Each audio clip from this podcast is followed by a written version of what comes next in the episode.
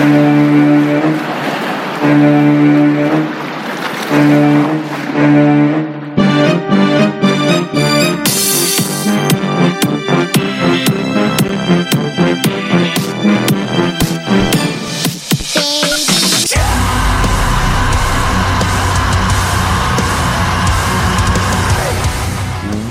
Everyone, to another episode of Shark Bites.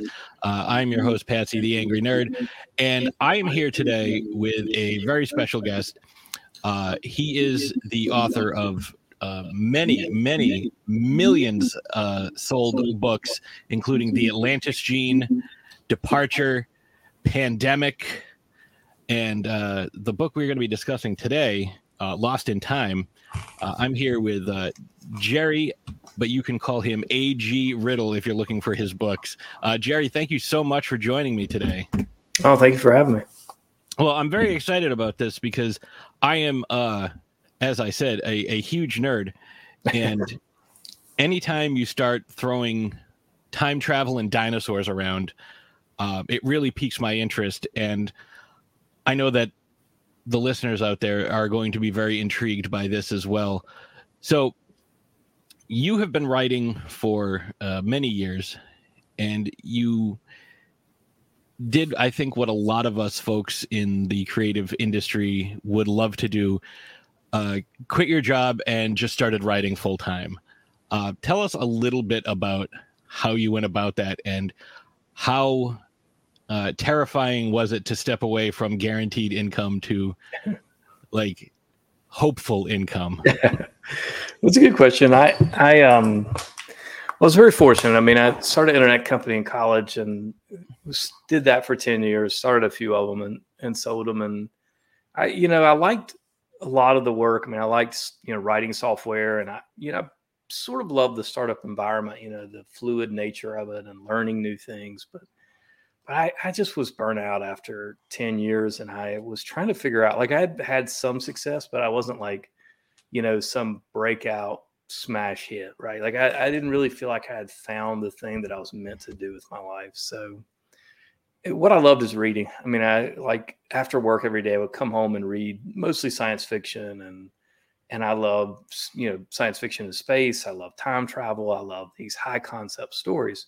I also am a pretty big nerd and geek and and just love science and history. And and so you know writing is something i came to as sort of a second career to say you know if i can if i can make a go at this or if i can if i can write something that i think has value and there's a market and an audience for this work this is what i'd love to do and see where it takes me. So i spent I mean, it was two and a half years I spent writing that first book, and I was learning a lot about writing, and I was learning a lot about myself. You know, my own. You know, what am I good at? My strengths. What are my limitations? And and um, yeah, and my wife thought I was just going crazy. She was like, you know, you've been working on this novel for years. Like you you've got to release it or move on or do something. And she finally read it and and really liked it. And and I thought I'd done some good work on that first novel. But but anyway, that's and I've been doing it uh, full time really since uh, 2011, so about 11 years now. And um, it's worked out. Yeah, it seems it seems to be. Uh, I mean, you sold millions of books, so that's generally the goal. Um, now, do you? Because uh, I, I find myself doing this. You know, do you look back and you find something that you wrote?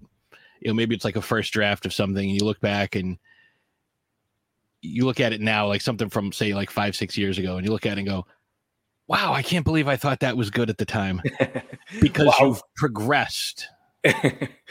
Probably. I mean, I'll say that the first stuff I ever wrote, you know, 11 years ago, I thought this is terrible. Like I've never like I had enough self-awareness to know that this is bad. Like not only is it bad, it's not even close to being anything publishable or, or good enough to put out there. And I I really just kept at it. And um, you know, I'm still really proud of that first book. Like it was the best thing I could produce at the time. But I I, I like to think I've gotten better. I mean, I think that's debatable among reviewers and readers, but um, but I am I do think that's part of the job. Like you try to get better with every book, and, and I think it's different for every novel. Like what I'm trying to get better at might be different than what someone else is trying to get better at, and, and I think it also like my personal my reading tastes and my sort of affinities as an author have, have sort of developed over 10 years. And and I do think that's tough because readers come to expect a certain thing. And so you have to sort of stay in that lane, but also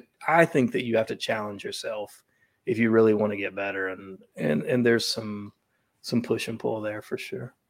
Yeah, I definitely agree with that. Um, there's I'm not obviously not going to name names, but there's a, a, a writer that I've been reading uh, over the past couple of years, and I like the subject matter, but the stories seem to be almost the exact same thing. It's like you can just copy and paste the the characters and the plot, just you know, change some names and locations, but it's it's essentially the same story over and over again. And it's like you tell a good story and you have a good idea, but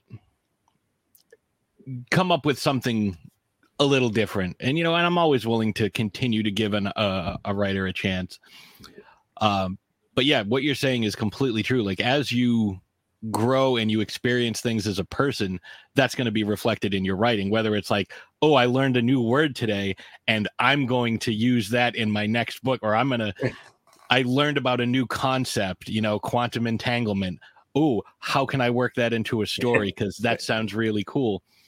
Um, and as with everything, you know, there's always going to be someone who's nitpicky and like, well, you know, actually at this point,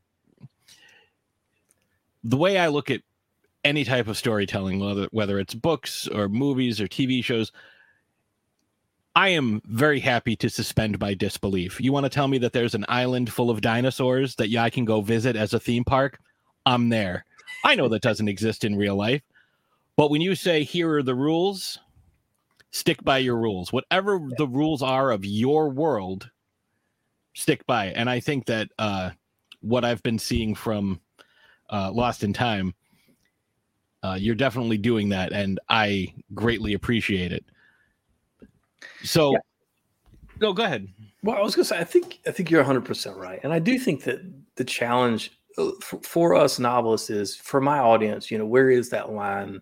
Where they're willing to suspend disbelief and where they can't. And I think whatever you do, you're right. It's sort of like if you change the rules that you've laid out, it's like the ultimate cop out. And people feel a little cheated. They're like, well, you, I mean, you didn't do the work to like to really pull off a great ending or a great twist or something that that has to be possible in, in what you've sort of laid out here. But I think I do think that um, for me, that's the fiction I love, where it's you know it's believable and i think the characters help you a great deal with believability like if they act authentically they're emotionally authentic and what they're going through feels real when you're reading it i think you're willing to believe that you know a young boy can take a wooden stick and vanquish dementors or shoot you know white mm-hmm. magic out of it and uh, you know your little green guy can lift an x-wing fighter out of a marsh you know it's like these things become believable because the characters and the world feels real enough to us. But uh, but anyway, yeah, I, I agree. Uh, another thing that I I do like, and uh, your book definitely does this well, takes you know higher mathematics or higher science and explains it in a way that you know even someone who's unfamiliar with you know quantum entanglement or you know the many worlds theory or you know temporal causality loops you know those those folks are still able to follow along with the story because you're not it's almost like you know it's like i'm trying to explain this to you not like as a child but like similarly where it's like i have an understanding of this. Let me explain it to you so you understand it on the same level uh you know, uh, one one author that comes to mind that does that a lot is Andy Weir, who did The Martian and Project uh, Hail Mary and Artemis. You know, advanced, you know, uh, astrophysics, but explained in a way that you can easily follow the story. You don't get lost. You don't feel dumb. You don't feel like the writer is condescending to you. Um, and I like the, you know, like the the interaction with Sam and Adeline um, I'm not going to spoil what, but at, towards the beginning of the book, before the main conflict arises, um, where he's explaining things to her, and she's like, "Oh, you know, say it in English, and he kind of realizes what he's doing, and he and he does, and he's like, all right, well, long story short, this is what I'm trying to say. That I think your your uh, your book has done uh, quite well, where you've needed to do that. Yeah, and I've worked really hard at those passages because I mean, I think they help, but I also think if you go overboard and there's too much in there, like I mean, I get my wife to read the books, and sometimes she's like, man, you know, there's way too much in here. Like, you know, mo- most people don't care about this stuff, and I'm like, all right, I'm gonna I'll take it out. But you know, I I think that it helps. I think it helps with the believability. Like if you you know show your work uh, to a certain mm-hmm. extent, I think it helps a lot of readers. And then I think that there's a point at which you lose a lot of readers because they're like, you know, I, I want to know what happens to these characters. I don't I don't care how the time machine works. you know, they're like, I'm willing to believe that this thing exists and it's gonna work. So yeah. Yeah, and it's and it's tough, like I said, especially with audiences today, where it's like, well, you never, you never explained X, Y, and Z, but it's like, yeah, but it's I didn't have a Deus ex machina moment, like just you know, given the information that I've given you, understand that these characters can do this stuff without you know like how often do you go out like, well i'm going to go outside and i'm going to pump gas but first i'm going to slide my cr-. you don't explain what you're doing as you do it you just do it because it's not second nature but it's a, a, a skill that you have learned by rote you don't have to think about doing it and that's how it is with these characters and not everyone understands that because they're not looking at it from that uh, perspective sometimes they just want to tear something down, which is unfortunate. Yes, yeah. But you said you read a lot of uh, sci-fi and history and science stuff. So where did this idea come from? Because I saw a review that referred to it, uh, and I think it's the perfect word, Crichton-esque. Um, so was you know Michael Crichton or Isaac Asimov or Ray, Ray Bradbury, any of these folks, like who who kind of like inspires you and kind of kicked off this idea? Oh wow! Well, I mean, all of those guys, and I mean, you know, literally everything I read is, and, and you know, TV shows and movies. But I think for me, a lot of the inspiration comes from just imagining like things that I would be interested, like a story setup that I would be interested in. So I, I, will say that Lost in Time is a novel that where I wanted to try something a little different to challenge myself. I mean, it is a, a bit of a different novel than the others that I've written, but I wanted to write something that that was about you know high concept technology and science, mm-hmm. but but also about characters and family. Because you know, it's like you talk about how a novelist they're what they're interested in evolves. And it's like when I started writing, I was, you know, um, I was just a guy with a girlfriend. Now I'm a guy who has married that girlfriend. We have two kids. We have a six year old daughter and a one year old son. And it's like the things I think about and am interested in are a little different. I've just gone through COVID and mm-hmm. it's like mm-hmm. the world is just so different. And, but, but Lost in Time, I think at its core, I wanted to write a story about family and families coming back together because I think after COVID, we're all kind of like, man, you know, want to see my friends again. I want to, you know, go out and be a family and do our thing and sort of get back to normal. And I, and so I also, I love time travel, always loved time travel. And, you know, Departure was a, a standalone time travel novel that I wrote a few years ago. And when I wrote Departure, I told my wife, I was like, yeah, I'm never doing this again. Like these stories are so, I'm, I'm, not terribly organized. And so a time travel novel, you got to keep up with these timelines. I was like, you know, it's just murder, keeping up with all this stuff and getting it all to work and getting it right. Never doing that again. Well, apparently, my memory, six years, is the cliff over which I forget things and repeat the same mistakes from a literary standpoint. Because I was like, you know, I just finished a trilogy, uh, the Long Winter trilogy. So it's like, I'm to, you know, want to write a standalone. I was like, I'm to write a time travel you know story about a family getting back together. But that was kind of the driver for it. And then Absolom, you know, the the time machine has kind of a new twist because it's in the near future. It's this device that they use to send the worst criminals, so terrorists, genocidal dictators, serial killers, like all these people that the world doesn't want around. They send them 200 million years into the past, the time of the dinosaurs. And so you know, the story is really about one of the scientists who created the the machine his daughter is falsely accused of murder. And to save her, he takes the rap and goes back to the time of the dinosaurs. And then it's on his daughter to try to get him back. But the thing I really loved about this story, about writing it, is I've now got, you know, this dad bod dad of two, which I can identify with. And then, you know, the other protagonist is a 19 year old female, which, you know, obviously is something that, that I need to sort of imagine a little and, and push mm-hmm. my own boundaries to write from that POV. But that, I think that's what those, all of those things are what sort of drew me to the story. And I, you know, to kind of circle back a little bit to talking about, uh, you know explaining the the the science and the causality and everything time travel is exceedingly difficult because there are so many different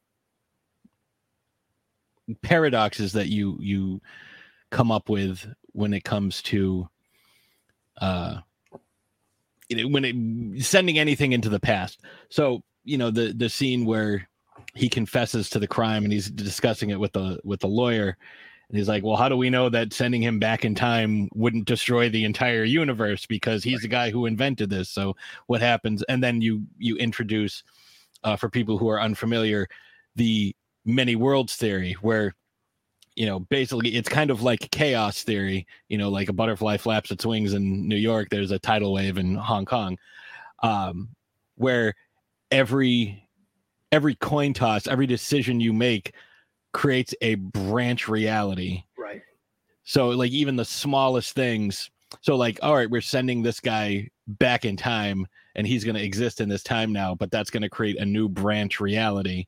So it doesn't doesn't affect our reality and he can't do anything to you know uh you know to screw anything up in our our present you know, which I always thought was fascinating. I, I used to write for a paranormal website and we did this whole thing on time travel and, you know, the, the the whole theory of you can't go back and change anything in the past. It's like, all right, I'm going to go stop the Kennedy assassination. You go back in time, you stop the Kennedy assassination.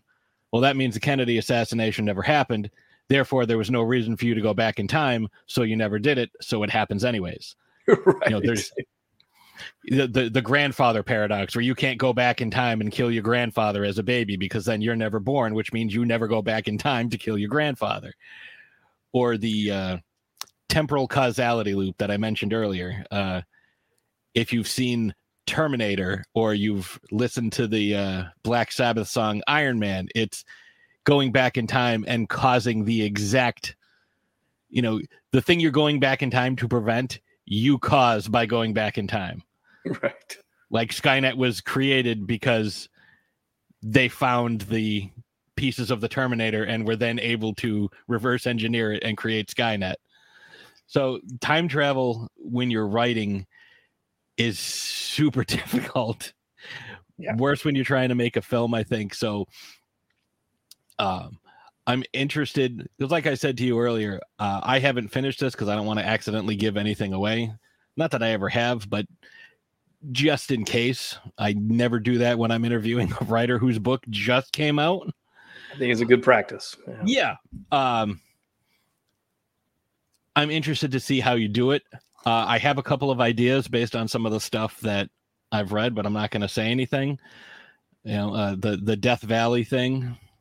I would the, I would uh, love to hear, yeah, if it surprised you or what you thought of because the, it, it does implement time travel in a little different way. Or there's, you know, obviously the the rules that are set up are observed, but there is um there are a few hints early in the book about what, yeah, what is. Possible. Yeah, I'm I'm I'm interested. Um, so my next question is, why did you choose Absolom as the name? And like, I have a an idea based on you know what Absolom means and what the purpose of the machine is. But why did you choose it?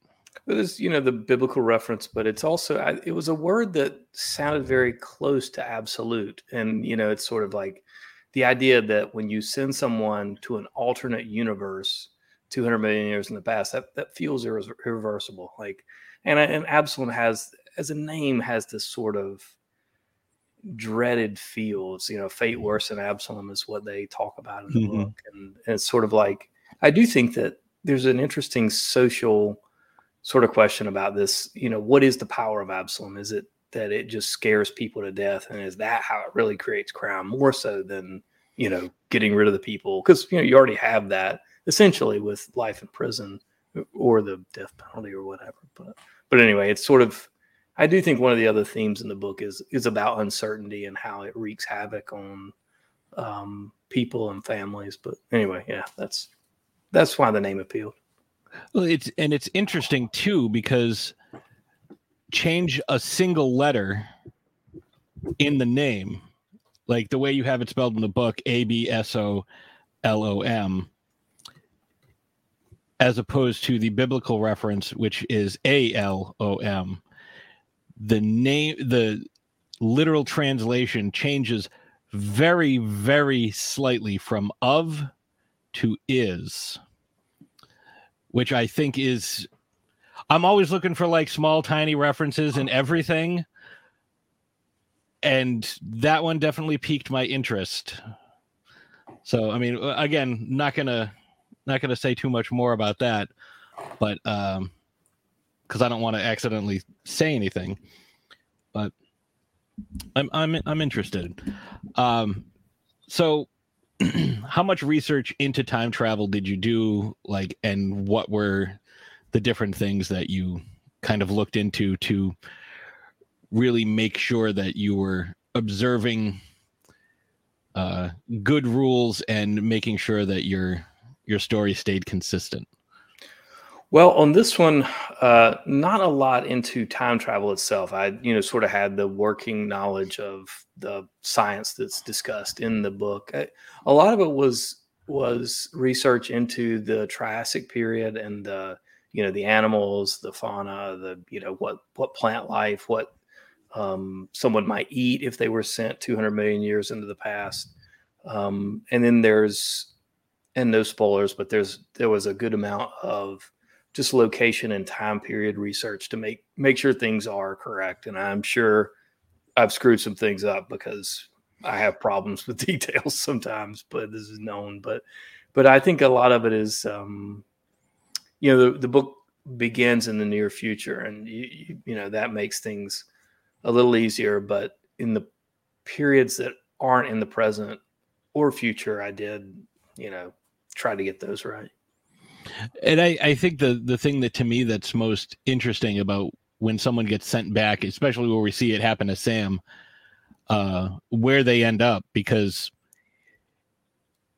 it's impossible to know where they're going to land. Like from what height, like is the elevation the same from where he's leaving to where he's going to end up?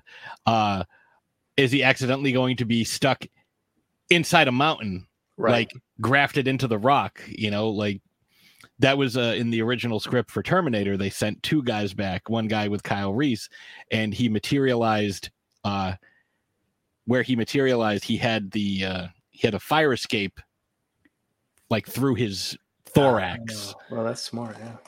Uh, so like something like that, like oh, am I gonna be stuck like inside a tree and there were there's there's some time travel thing where that that happens like people keep getting stuck inside of walls and th- I think it might even be like a Marvel thing. I'm I'm trying to remember. I've watched a lot of movies, but there's a lot of uh there's a lot of cool stuff like that where you can take creative license because mm. no one's going to be like, well, actually, uh, Pangea was slightly to the left uh, at that time, so it's like settle down, uh, which I thought was really cool.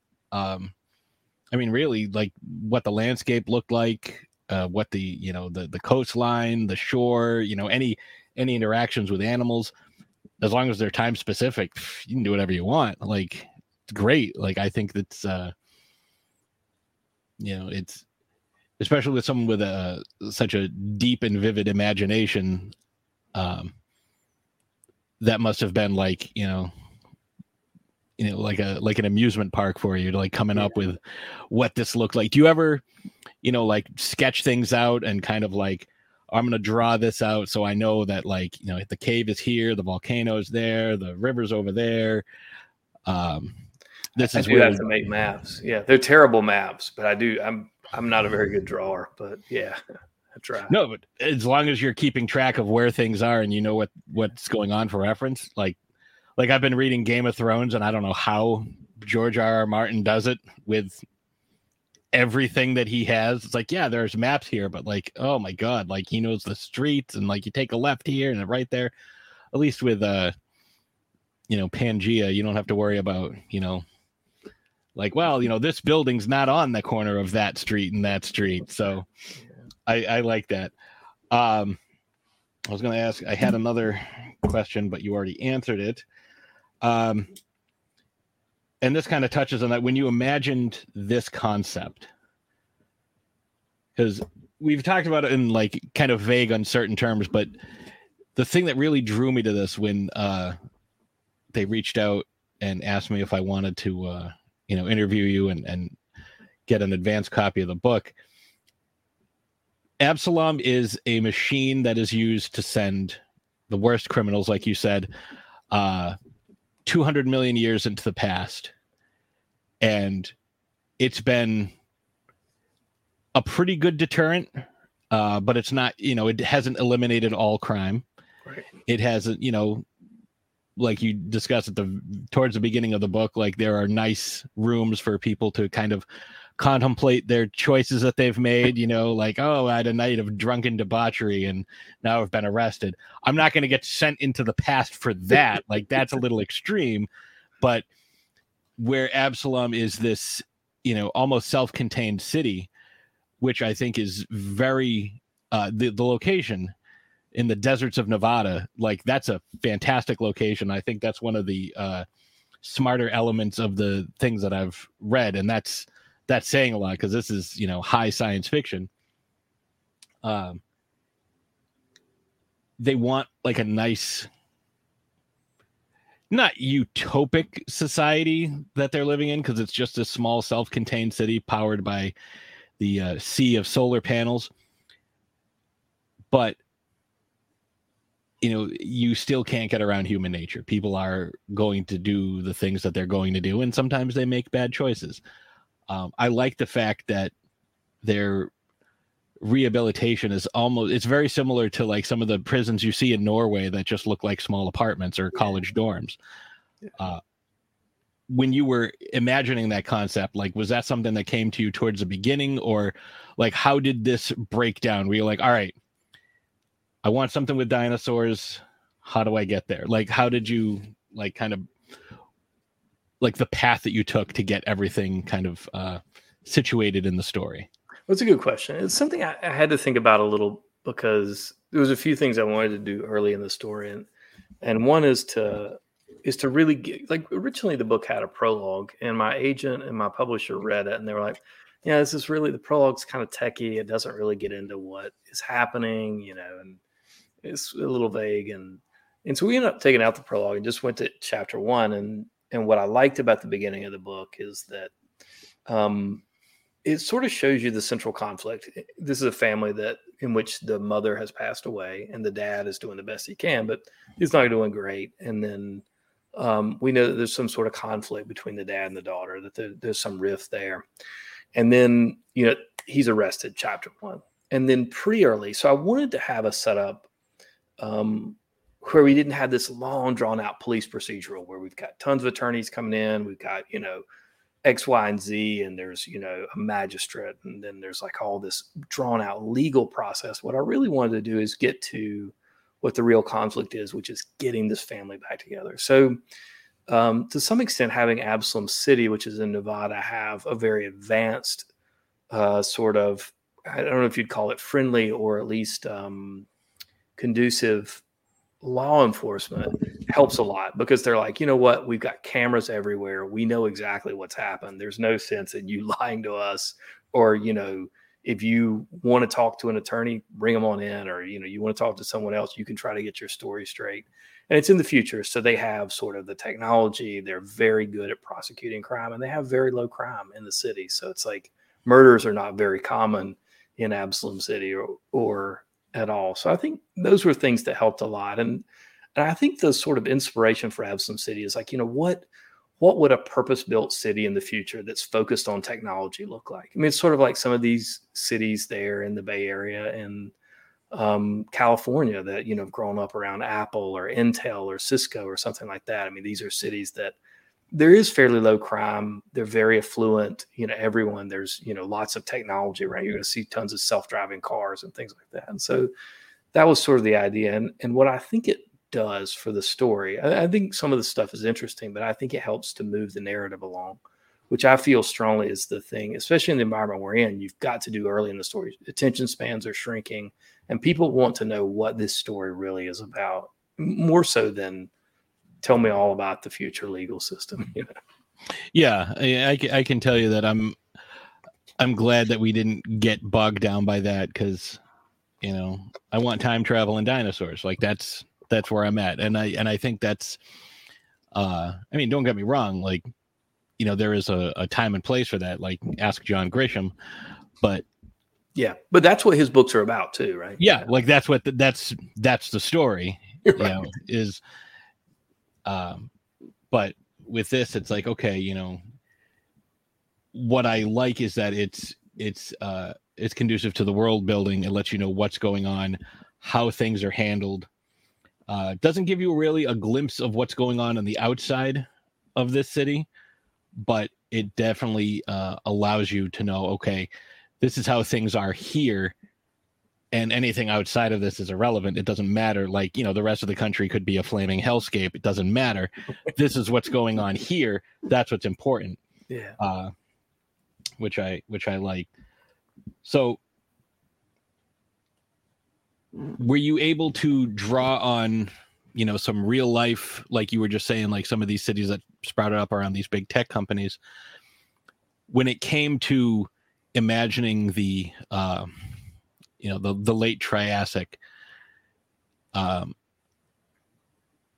what did you reference for that? Like, you know, did you watch Jurassic Park six or seven times and just kind of look around there, or were you looking at like specific, like when you're describing uh, where Sam is? Are you describing a specific area that you've experienced or that you did a research on? Yeah, I mean, a lot of it was just looking up, you know, research articles on, you know, speculation because the, the the period that he arrives in is the late Triassic. It's right at the boundary of the Triassic Jurassic extinction event. So there is some change in the world, and I mean, I don't think knowledge is is necessarily a hundred percent on, but there is very good, um, very good knowledge about, on average, what sort of plant life he would encounter, and we obviously we know geographically, you know, there was one continent, Pangea, at this time, and and this is the point at which, over the course of a few million years, Pangea separates. You know, you've got earthquakes and volcanoes, and it's like the world is is ripped apart, which I think is is fairly symbolic for what's happening with their family and what um, they're trying to recover from it in a few periods of, of time. But yeah, there's some the research was out there, and I mean, you know, I'm very lucky to be writing at a time when you know you can access this stuff pretty readily. I mean, it would have taken me a lot more time to write this book 15, 20 years ago, you know? Yeah, I, I, I agree. You know, having, you know, a, a small device in the, in your pocket that has access to literally all the knowledge in the history of the world is pretty convenient. Uh, you know, reminds me of, you know, I'm sure you, you experienced this as well as a kid. You need to learn how to do math in your head because you're not going to be carrying around a calculator in your pocket. Turns out you are. Uh, calculator, among other things. Um, but there's a, you know, sometimes I think when people write, because I, you know, I do this myself, I imagine like a specific neighborhood, maybe where I grew up, and like you're describing that in your you know it's like oh you know he walked up the hill and there was you know this tree that was on the right. And you know was is there any of that in your in your story? Like if someone knew you really well will you be like oh he's describing his neighborhood. Oh he's describing you know the house where he grew up as a kid. Well probably. I mean i i grew up in a very small town in western north carolina. We had one stoplight and my grandfather had um a, a really large lumber company, and our, our, house was on the edge of that property, and so we had a pond back there. And I mean, I spent my childhood fishing and hunting and riding my four wheeler. And so, I mean, it was this dense, overgrown kind of stretch of land in Western North Carolina that was hot, very hot in the summer. And so was a little like the Triassic. I think the Triassic that Sam encounters is probably that on steroids. It's, it's a lot more intense and, and more dangerous, obviously. But yeah. Yeah. So it's almost like you're, you know, in order to, you know, put yourself into Sam's shoes, like you were saying, you know, it's more difficult to you know kind of give yourself the point of view of a 19 year old girl but when it's coming to sam it's like okay you know oh you know he's dealing with you know this heat or this humidity or this you know intense sunburn it's like oh i remember how i felt when that happened to me so like i'm sitting there and i'm um you know he's lying face up because he doesn't have the energy to swim and he's just sitting there in the ocean getting cooked it's like, oh yeah, it reminds me in 2007 when I was in Texas and got the worst sunburn of my life. I got absolutely roasted. Like I can understand his pain. Like I could. So it's it's not just cathartic for the writer. It's almost it's also like almost empathetic for the the the reader. It's like, oh, I know exactly how he's feeling. I understand his pain. I understand his, you know, discomfort, whatever. And I mean, when you're writing uh, a character and you're putting a little bit of yourself because I think everybody does that when they're writing. Um, doesn't matter what the character is. You're putting a little bit of yourself, your your experiences. You know, you're almost describing how you felt in certain ways. Um, it definitely helps tell that story. Yeah.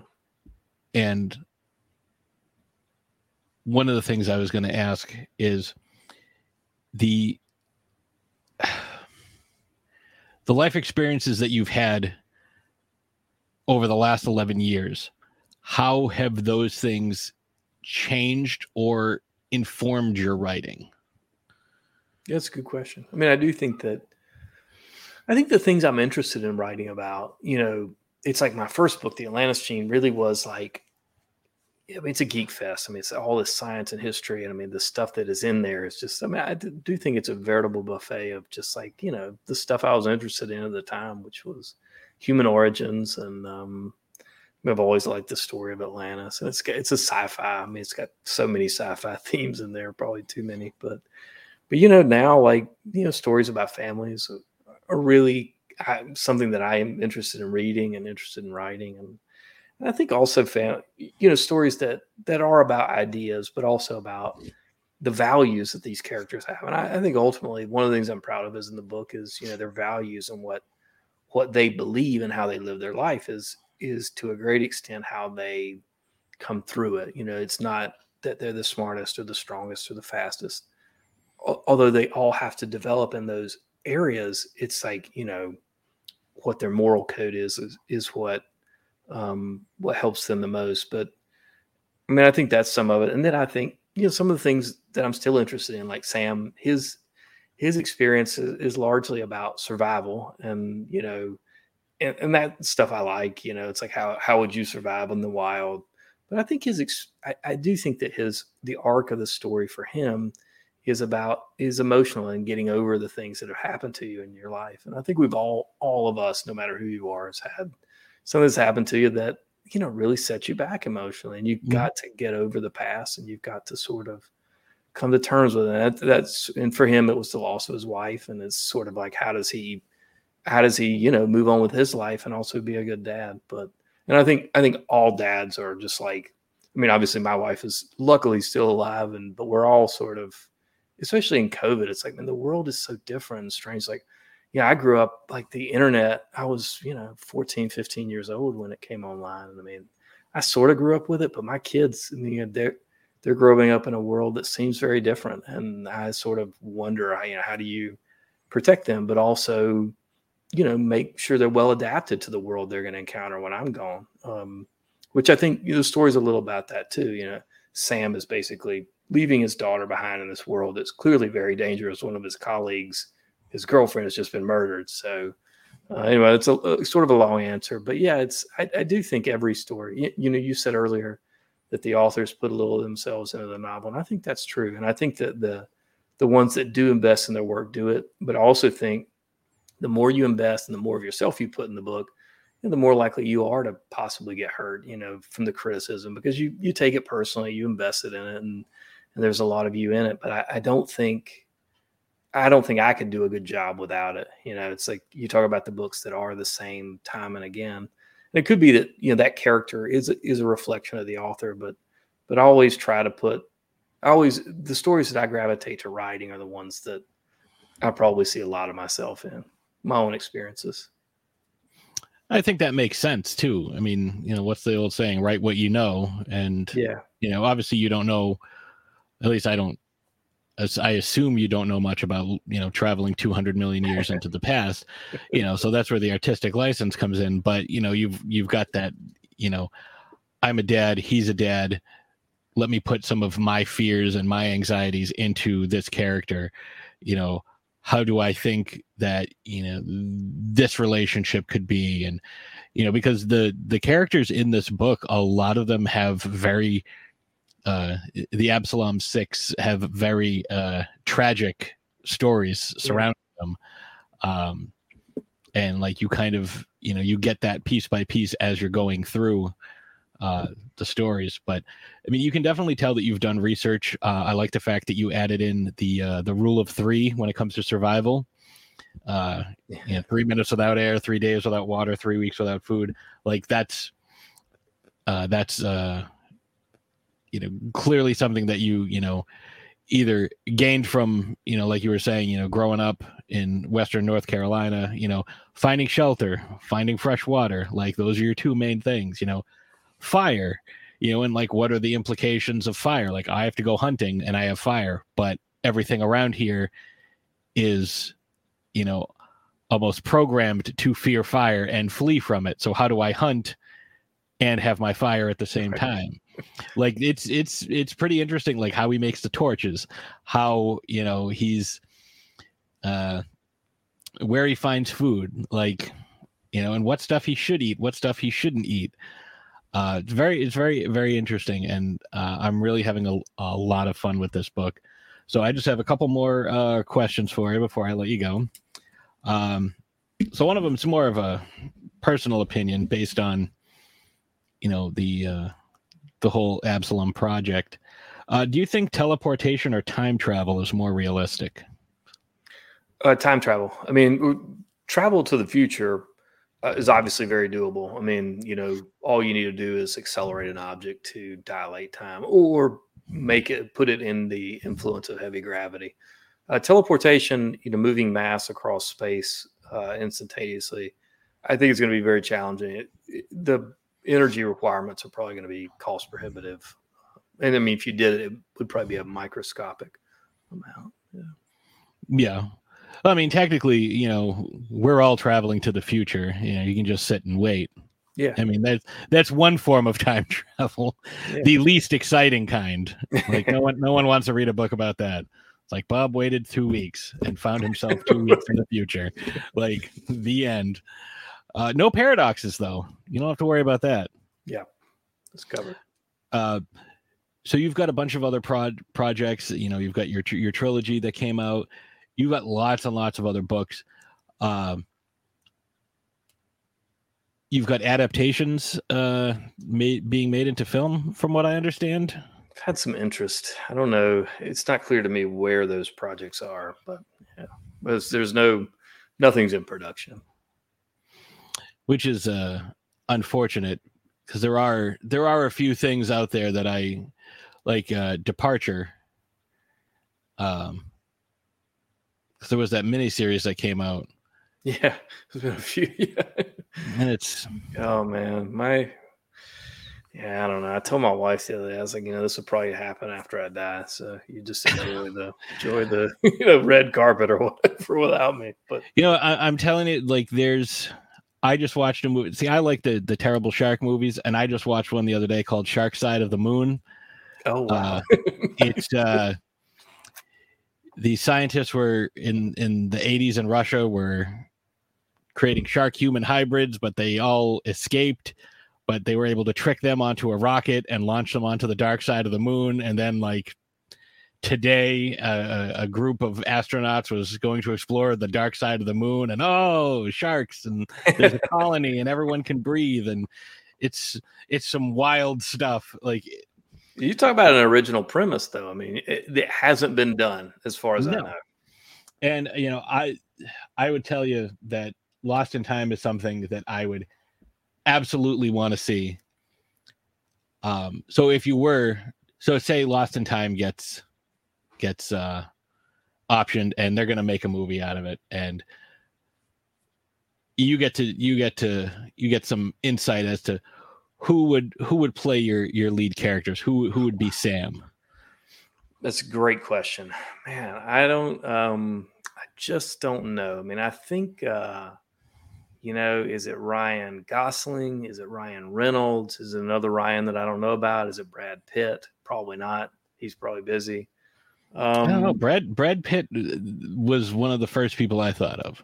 Okay. Especially after seeing him in World War Z. Yes, no, I, I love World War Z. I think. Uh, listen, I would be happy if anyone played the role. I just would love to see this become either a TV show or a film. Or, yeah, it'd just be. It would enhance my life greatly. I'll say that. I, I it's one of the things I've desired of the work, but I don't know I, if it'll ever happen. I can definitely see this as uh as a mini series. Yeah. But I mean, that's the thing. Like a lot of stuff that's been coming out lately has been based on you know stories that or, or books that people aren't familiar with. Like last night, I went and saw Three Thousand Years of Longing, based on a book. Yeah. Uh, Bullet Train, based on a book. Who is it? Wow. yeah, I didn't know that either. And again, Brad Pitt. So, and uh, I would I would highly recommend both of those films. Um, nice. But yeah, you would be surprised the stuff that gets made. You know, it doesn't need to have a huge budget, but I, I definitely think that this is something. Um, Lost in Time sounds like so much fun to watch, especially on, you know, uh, like a weekly basis. It's like, yeah. oh man, what's going to happen next? You know, especially where you've got, you know, the the two opposing viewpoints. Where one of the things I like the best about your book is that the chapters are very short, so you make a lot of progress because you're like, oh, uh, it's only a couple pages. I'll just read the next chapter. Oh, it's only a couple pages, as opposed to looking and it's like, oh, I have 12 more pages, and I really, oh, I really don't. I just want to finish this chapter. But it's with, with this, it's a psychological thing. It's like how Dan Brown writes his novels, where it's like yeah. it's only a few pages each time. So you're like, oh my God, I've read half the book and you know, now I'm really engrossed in it because so much of the story has happened. What I like is, you know, I'm at the point where every other chapter is Sam in the past, Adeline in the future, Sam in the past, Adeline in the future. Like I, I'm liking that because every chapter ends at like this this uh shatter point almost and it's like ooh that can't be good. What's next? But like you have to get through you have to get through the stuff that sam's going through but like you really want to get through the stuff that sam's going through so i'm like okay all right so we made fire and oh that happened? Oh that's not good. Oh the chapter's over. But i get to find out what happened with adeline. Okay what happened? Oh what happened now? Oh now i gotta come so it's it's a very well uh, well done uh, story structure, and I really like it. Now, is that something you intended? Is that how you wrote it, or do you just like, I'm to write Sam stuff, and almost like filming a movie, like we're to film all this stuff and then just edit it together. Uh, how did how did you do that? Yeah, this this is again probably something that I had learned from my earlier novels. Like my early novels probably had too many POVs early in the in the story. So for this one, I wanted to have a, really narrow focus early in the book, you know, which is, you know, mostly on Sam. He's arrested, he's at the jail, and, and to some extent his daughter, but it's like, man, how do we get this guy out of jail? Oh, P.S. He's not getting out of jail. And then my vision for the middle of the story was these dueling perspectives in which Sam and Adeline are in a huge amount of trouble and things go from bad to worse. And it's like, as you say, with every chapter, it's like, oh, okay, things can't get anywhere. Oh, things are getting worse and things are getting worse and worse and worse. But, but I think I, what I loved what I loved about the outline or the sort of the broad arc of the story is that what Sam and Adeline are going through is so radically different, but they're both in a huge amount of trouble. Like Sam is just literally trying to find something to eat, trying to survive another day. And Adeline, her challenge is really about understanding these people around her. Because as you said, like all these people have this terrible, awful in their past. And that is somehow related to what's going on. But you don't know whose terrible, awful event and whose problem is what has caused all this. And it's like, so for her, the challenge is, is figuring out the people. And for Sam, the challenge is figuring out the physical environment that he's in. And I think, I think there's something pretty cool about th- that. I was drawn to that anyway. And then the storytelling mode does change. No spoilers, and you haven't gotten to it yet, but it it will shift one more time in the book, and um, and I really liked that change as well. Now, when you when you you said you did an outline, how close to the story is your outline? I mean, I've done I've I've written stuff where as I'm going through, the characters do things that surprise me, despite the fact that I'm the one writing them. It's like, oh, I didn't expect this to happen, and the story take you in a a weird uh, a weird direction. Uh, I think George R. R. Martin refers to it as gardening, um, where you plant these seeds and wait to see what happens. Yeah. Um, is that your style, or you know, does it depend on your, you know, what you're writing, or like what's your? Do you have like a, a, a static process that you go through every time?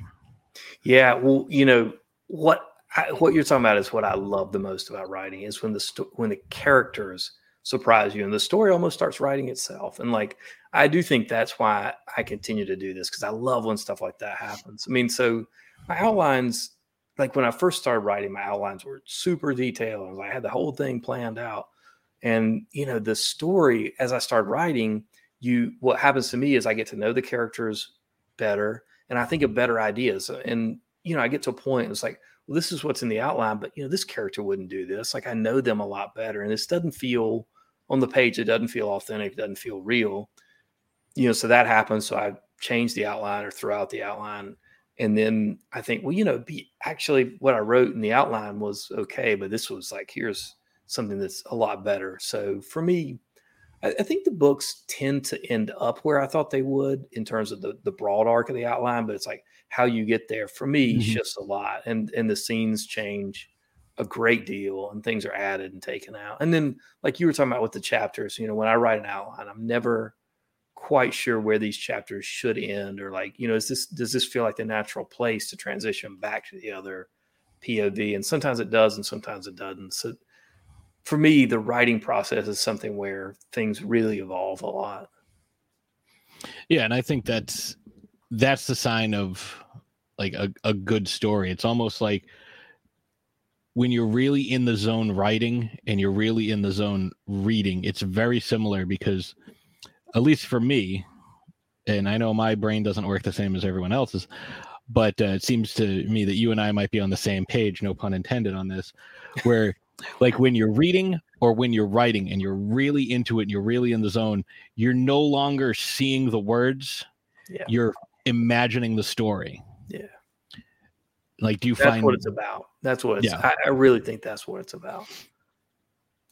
Yeah, so that's I think that's the sign of a really good story. Whether, you know, not to toot your own horn, but it's like, you know, like you mentioned earlier, you know, I want to write something that I would want to watch on TV or uh, something that I would want to read. Like, you know, why can't we have, you know, this type of hero? Why can't we have, you know, uh, this type of adventure? You know, like what if it's you know the end of the world and like there's a zombie apocalypse but there's a handful of people living on a submarine like yeah. who does that you know i mean yeah that was kind of an idea from terminator salvation but so their base couldn't be found. But um i think that's just about it. Um other than what do we have what do you have planned coming up? I know you you were saying like this you know this book just released. There's a, a ton of stuff that you know goes along with releasing a book. And uh, i want to say that on your your website the uh, that special edition copy that uh the uk version yeah That thing looks amazing. It's super cool. Yeah, they um I think they printed only they they sent the the um the tip sheets here that I signed them 2500 but I think they only printed 2500 of them and they went out it was in the subscription box from Goldsboro. But man it, they sent me one copy and it, it is super cool. They haven't sent the copy to my agent and he's been emailing the publisher every week saying where is my copy of this book? Like I've seen pictures of it and um, somebody in my Facebook reader group got their copy in the mail and posted a picture in Scotland, and it's a really cool edition. Oh yeah, it's it's it's super cool. Yeah, I mean, looking at you know, you've got the Long Winter trilogy, which is the Winter World, Solar War, and Lost Colony. Uh, then you've got uh, the Extinction Files, which are Pandemic and Genome. And then you've got the Origin Mystery, which is the Atlantis Gene, the Atlantis Plague, and the Atlantis World and then your standalone novels, which would be uh, Departure, Extinction Trials, and of course this one, Lost in Time. So it seems like there's a lot of focus on, you know, not so much post-apocalyptic, but at the very least pre-apocalyptic stuff, uh, where it's like you're on the precipice and things could go either way.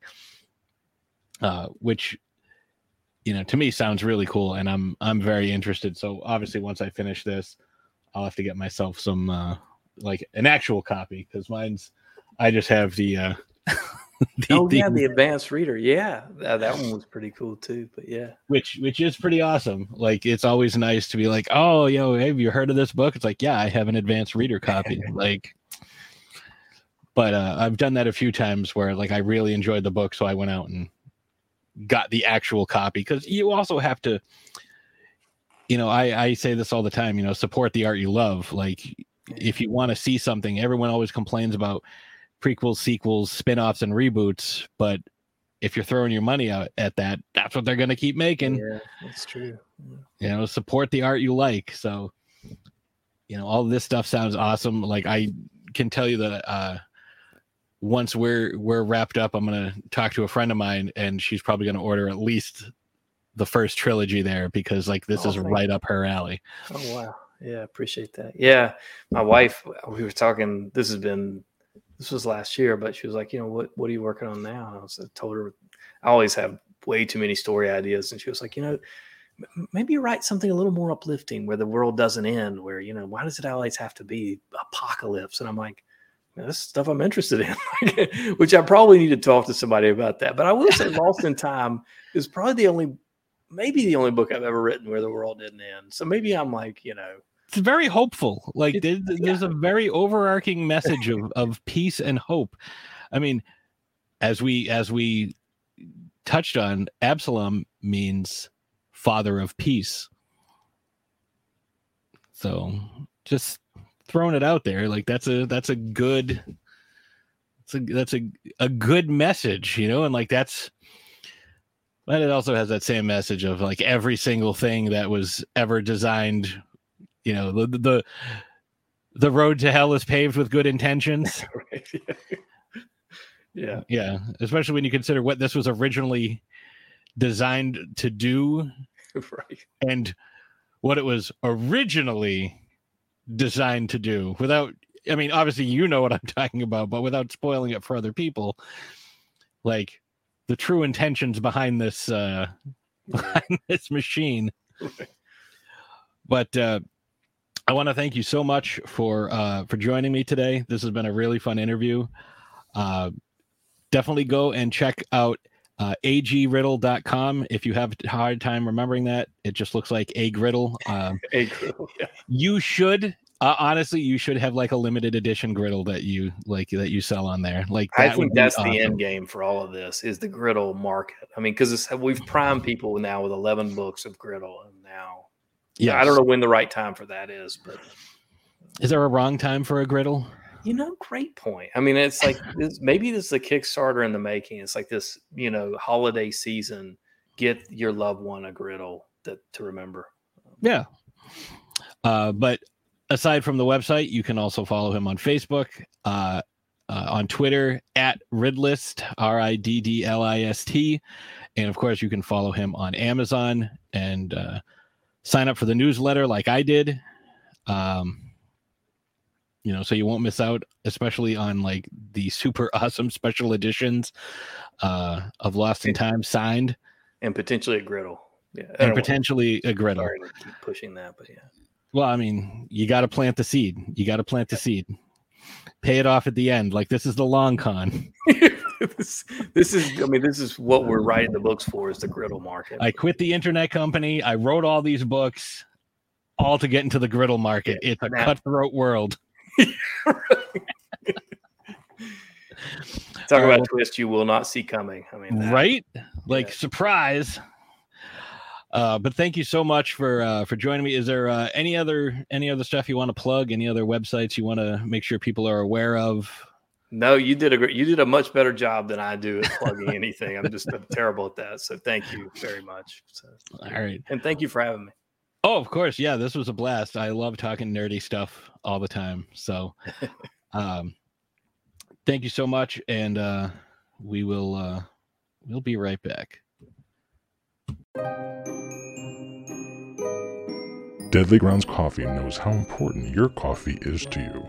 Every batch is roasted to perfection with a unique special method that brings out the richest, deepest, smoothest flavor you'll ever find. We're coffee freaks too, and deadly serious about our brew. Just one sip and you'll know why we say, once you go deadly, you don't go back. It's truly coffee to die for. So when you're ready to get a little deadly, get online and order yours at getdeadly.com. It's coffee so good, it's scary.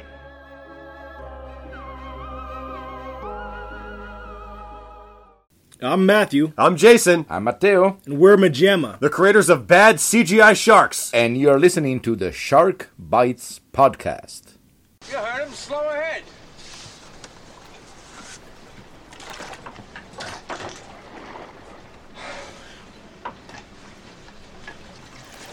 Slow ahead. I can go slow ahead. Come on down and chum some of this shit.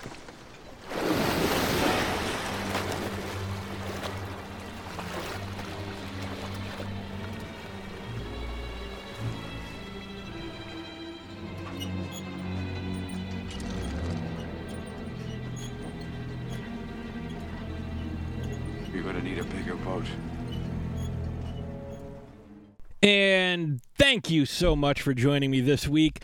Uh, I really hope you enjoyed that interview as much as I enjoyed uh, uh, actually conducting it. Um, this is going to be something that we uh, we're going to be doing for a little bit. Uh, interviewing some uh, some writers, some authors. I've got a couple of folks that I'm trying to line up, but it's good to be back on Shark Bites. It's good to be back out here. I have one that I'm trying to edit that I did a couple of months ago, but it may or may not be salvageable. I may have to go back and completely, uh, completely redo the uh, the interview if I can get a hold of the of the person. But uh, next week I will be chatting with Carnegie Medal winner Anthony McGowan uh, about his book that's releasing uh, this month, uh, and, the 13th actually. So actually, Ashes and I, it's our anniversary. Uh, this is a, a, book called Dogs of the Deadlands, which is, uh, according to this, uh, steeped in Richard Adams' Plague Dogs and Watership Down, Dogs of the Deadlands is a wonderful thing. It moved me and stayed with me for an awfully long time. It is about the dogs. Uh, well, let's just read the. In 1986, an explosion occurred in the number 4 reactor of the Chernobyl nuclear plant. This was a terrible human tragedy, but the evacuation of the people from the contaminated area around the plant created perhaps the world's greatest experiment in rewilding. Bears, bison, lynxes, and wolves returned to the forests and roam there still. They're not alone. When the people were evacuated, they had to leave their pets, including their dogs, behind them.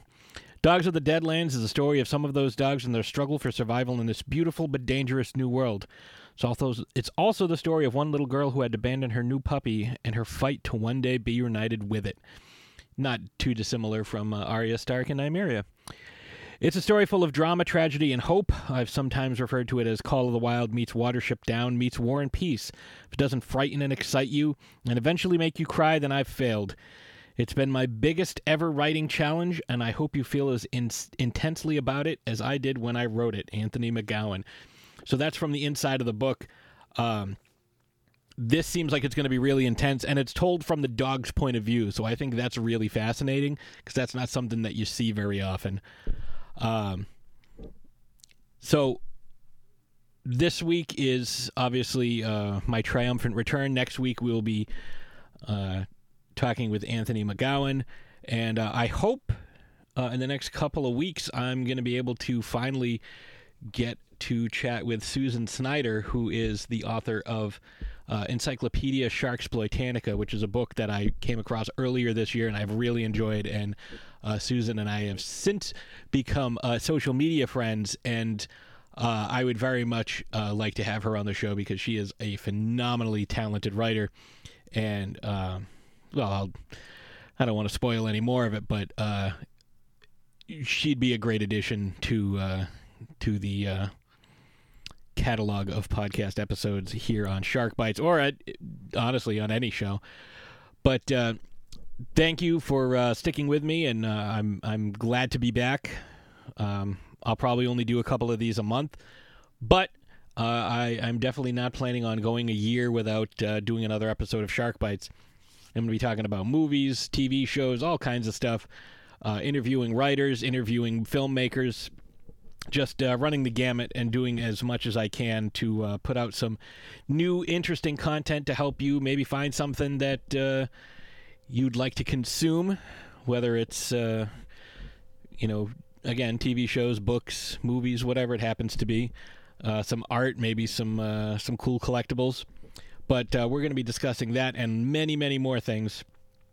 and I just want to leave you with a quick uh, quick shark fact uh, it'll actually be something that uh, Ashes and I experienced over this weekend um, when Jaws was re released into theaters and shown in 3D for the first time.